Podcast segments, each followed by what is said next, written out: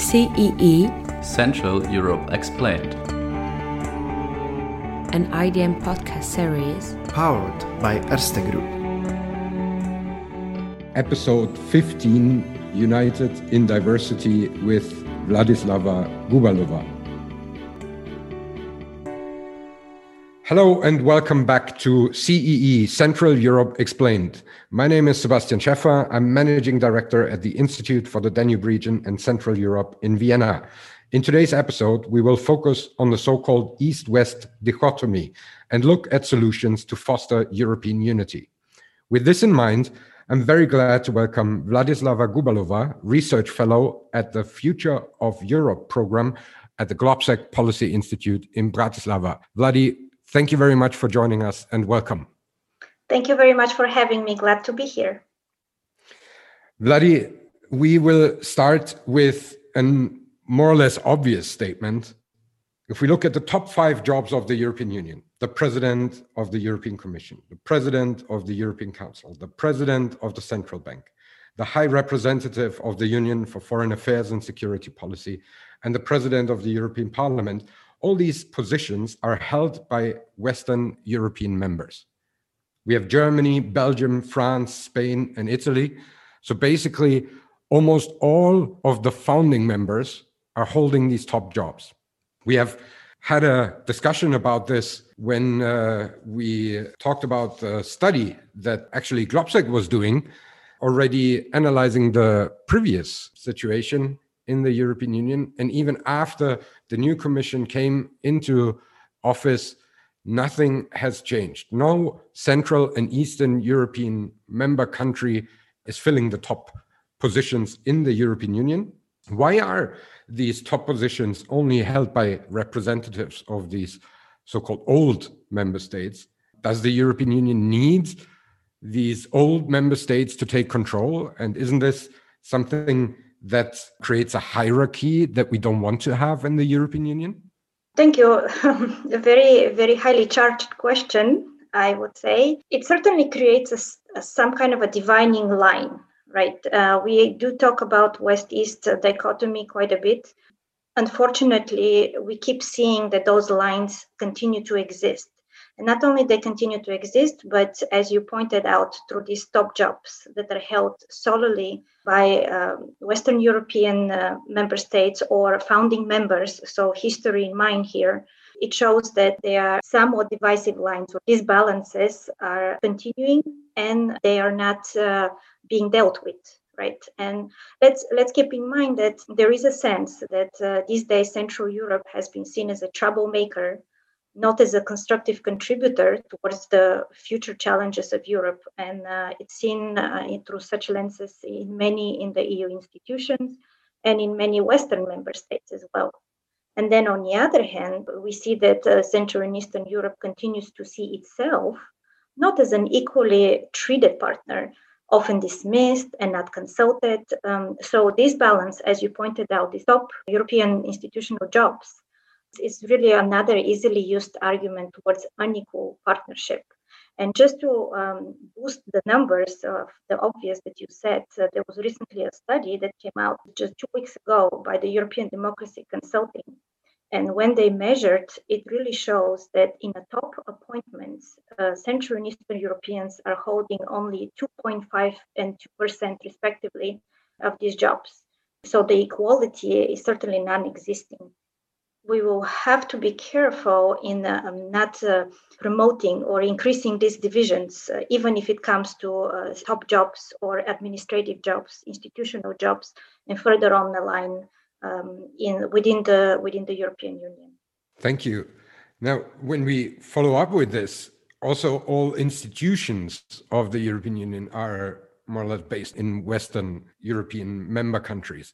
It's clear that it maybe doesn't really make sense to move one of the uh, top institutions to another location, given that more or less there's already the discussion going on with the division of Brussels and Strasbourg on the parliament, and everybody wants to more or less relocate everything and center it around Brussels. But there are also EU agencies And we can see that they are underrepresented in the Central and Eastern European member countries. And even when we had the opportunity in the course of the Brexit, two of the agencies that were located in the UK have been moved to old member states, again, founding members, the Netherlands and France. There was a big discussion um, about an agency. Maybe they're not that well known, but in the current situation, they become a bit more prominent. The EMA had been discussed to, amongst others, be moved to Slovakia. Can you tell us a little bit more about how the discussion was going on and how that was perceived in uh, Slovakia when it uh, ultimately went to Amsterdam? Yes, uh, actually, that's a very good example that even when opportunity arises to relocate such agencies, which are some way a token of pride in hosting, right? And given that this balance of, of locations, it would have been a great opportunity to strike a positive note. It is indeed the case that the European Medicines Agency was moved to Amsterdam, while during the application process, Slovakia, with its capital city Bratislava, where I am located at the moment, um, applied for hosting the agency. It wasn't only Slovakia, it was Bulgaria as well, for example. There were other uh, Central and Eastern European countries that applied to host. But the case in Slovakia, it's, it's interesting one because the application itself actually was pretty well drafted. Uh, and in a sense, much was going for Bratislava, its location close to other hubs as Budapest and Vienna and uh, Prague, its city life and services, the closeness to international airports, the office premises. So the checks on the list were being done very nicely. And the government at the time actually popularized the bid. So it became a domestic issue. So on one hand, if the agency had relocated to Bratislava, I really think due to this making this bid so popular domestically, it would have been boosting uh, the effect of Slovakians starting to feel that the EU is closer to them. And uh, to some extent, it belongs to them, right? There will be tangibility attached to it, um, besides the pride of hosting uh, the agency. But on the other hand, what happened when, when, when Slovakia actually lost the bid kind of amplified the sentiment that uh, Brussels is too far, it dictates without consulting us, you know, these popular myths about the European Union. So here it's a clear example where the location of a European agency, and granted this is not the most significant institutional structure in the EU, but it can swing public opinion in the region. And so far, uh, with this little success, really it has contributed more so for a disappointment than positive feelings and sentiments. You mentioned in the first statement that uh, Central and Eastern Europe is perceived as a troublemaker uh, at the moment. Uh, you mentioned now this myth. We had that in a previous episode where Thomas Dietz said, in the end, for many, the EU itself is a kind of myth. And with this lack of representation and this image of being a troublemaker, uh, which is more or less something on the institutional and decision maker process. But when we break that down to the general population that maybe don't know that much about uh, the importance of agencies or the locations of them, but nevertheless, this distance and this feeling is this something that transposes also to the general population and perpetuates this myth of Brussels being far away, decisions taken over our heads, um, does it ultimately then not even foster Euroscepticism? I think that it certainly gives ammunition to those who promote uh, myths about the EU. It increases mistrust. Uh, you said it already that this distance between us citizens and ordinary citizens living in Central and Eastern Europe and this idea of the EU, right, lack of tangibility, is increased the feel that Central and Eastern Europe is not treated as equal partner. Uh, again, is perpetuating uh, further. So yeah, it plays easily in the hands of Eurosceptics. Uh, but I think what is even more unfortunate is that a great mass of the population in the region it just simply has indifferent attitude towards the EU. And so when we have these division lines, uh, like this clear underrepresentation in top positions or so few permanent uh, structure that are located in the region, um, it's making it much harder actually for us, those who are committed to incite a feeling of ownership of the EU here in the region, uh, it's really hard for us then to show this tangible commitment and rewards that are coming from the EU side. And so it does put into disadvantage uh, those that are working hard in really bringing knowledge about the EU um, and bringing uh, this feeling of ownership and belonging with all benefits and responsibilities.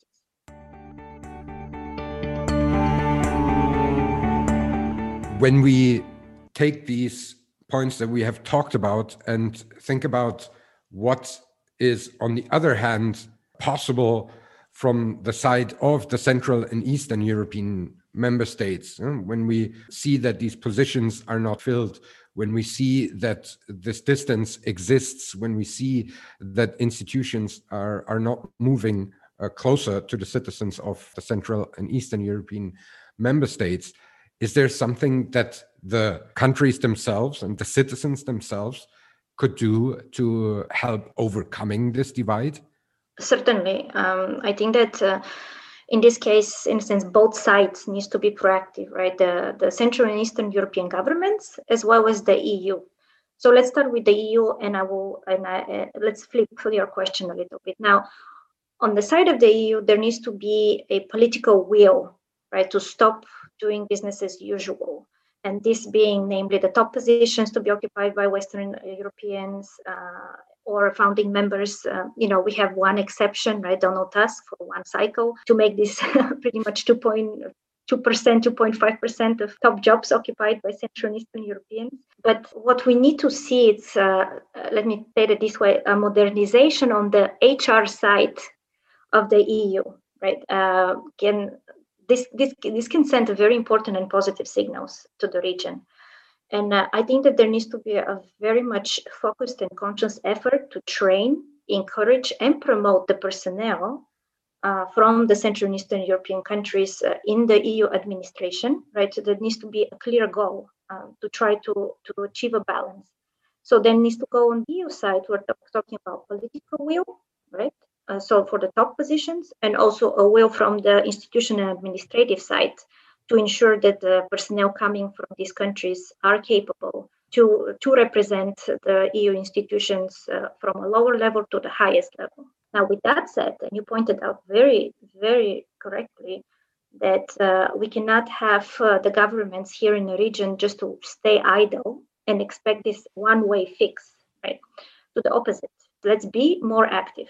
this should be our motto in the region. Um, let's propose constructive ideas. Let uh, let's lead some European initiatives. Right. This is also a way to own something, uh, something European, and promote it the right way at home, as politicians usually do want to do so. Right, for domestic reasons, it can increase the enthusiasm about uh, you know being a European citizen, and and it can score uh, highly on the domestic front. So it can so we need to think a little bit more strategic how we can uh, provide these constructive ideas and lead these initiatives, be it uh, connecting to maybe European defense, uh, connecting to foreign policy. Why not talk about the global strategy? Maybe thinking about some kind of a health union. These are just a few examples coming out.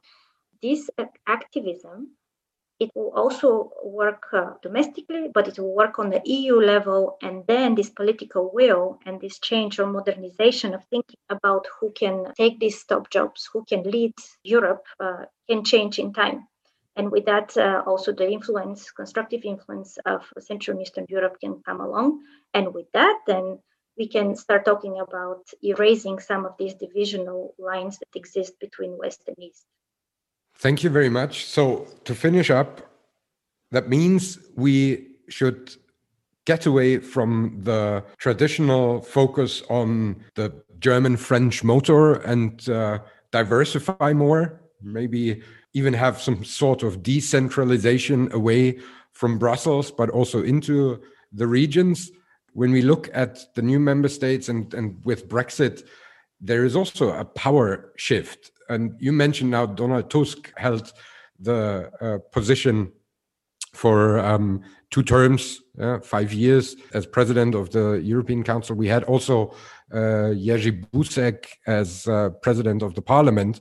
both from Poland, which is again the biggest country of these Central and Eastern European uh, member states. Um, wouldn't you say we we also should see that we diversify also with the little bit smaller countries in the region? And is there maybe a possibility to uh, build bridges with the newer and older but medium size I don't want to say it's small member countries and big member countries, but it's you know something that we can foster on that level, looking especially towards Austria and Slovakia in that sense. No doubt. Uh, and this is uh, when, during the first wave of the COVID uh, pandemic, uh, we saw actually already this type of groupings uh, re emerging or emerging new ones, uh, and namely talking, yes about this cooperation between Austria, Slovakia, and the Czech Republic, for example. This became much more lively and active on the more regional scale when dealing and coordinating with the pandemic measures. This was in the spring. But what also showed is that uh, this cooperation can then solidify in as a bridge, as you pointed out, between uh, uh, newer members, older members, between uh, older members, and can then provide this impetus for, for activism and, and initiatives, uh, ideas, uh, proposals uh, that makes sense. Also, there is another newer grouping, uh, Central Europe 5. So, this is also another way to kind of shift from this uh, focus on V4 or, you know, during, during the summer we have Frugal 4 slash 5. So, there is an attempt to fill this vacuum left after UK leaving the the block. We have to be honest, so far, we don't see in practice that these new groupings have been able to fill the vacuum, but those are new and they have potential. So we cannot uh, simply simply ignore the shifts and the changes. And as you pointed out, yes, uh, Poland has been the most successful, perhaps from Central and Eastern Europe in uh, jobs and also uh, hosting an agency. But uh, this shouldn't be Poland represents the whole region type of thinking when we go to Brussels, right? Oh, there you go. Poland has an agency. It has had uh, top jobs already. Why there is a problem? There is definitely need for inclusion of others and there is definitely need of uh, switching it around in order to reboost and re-energize the region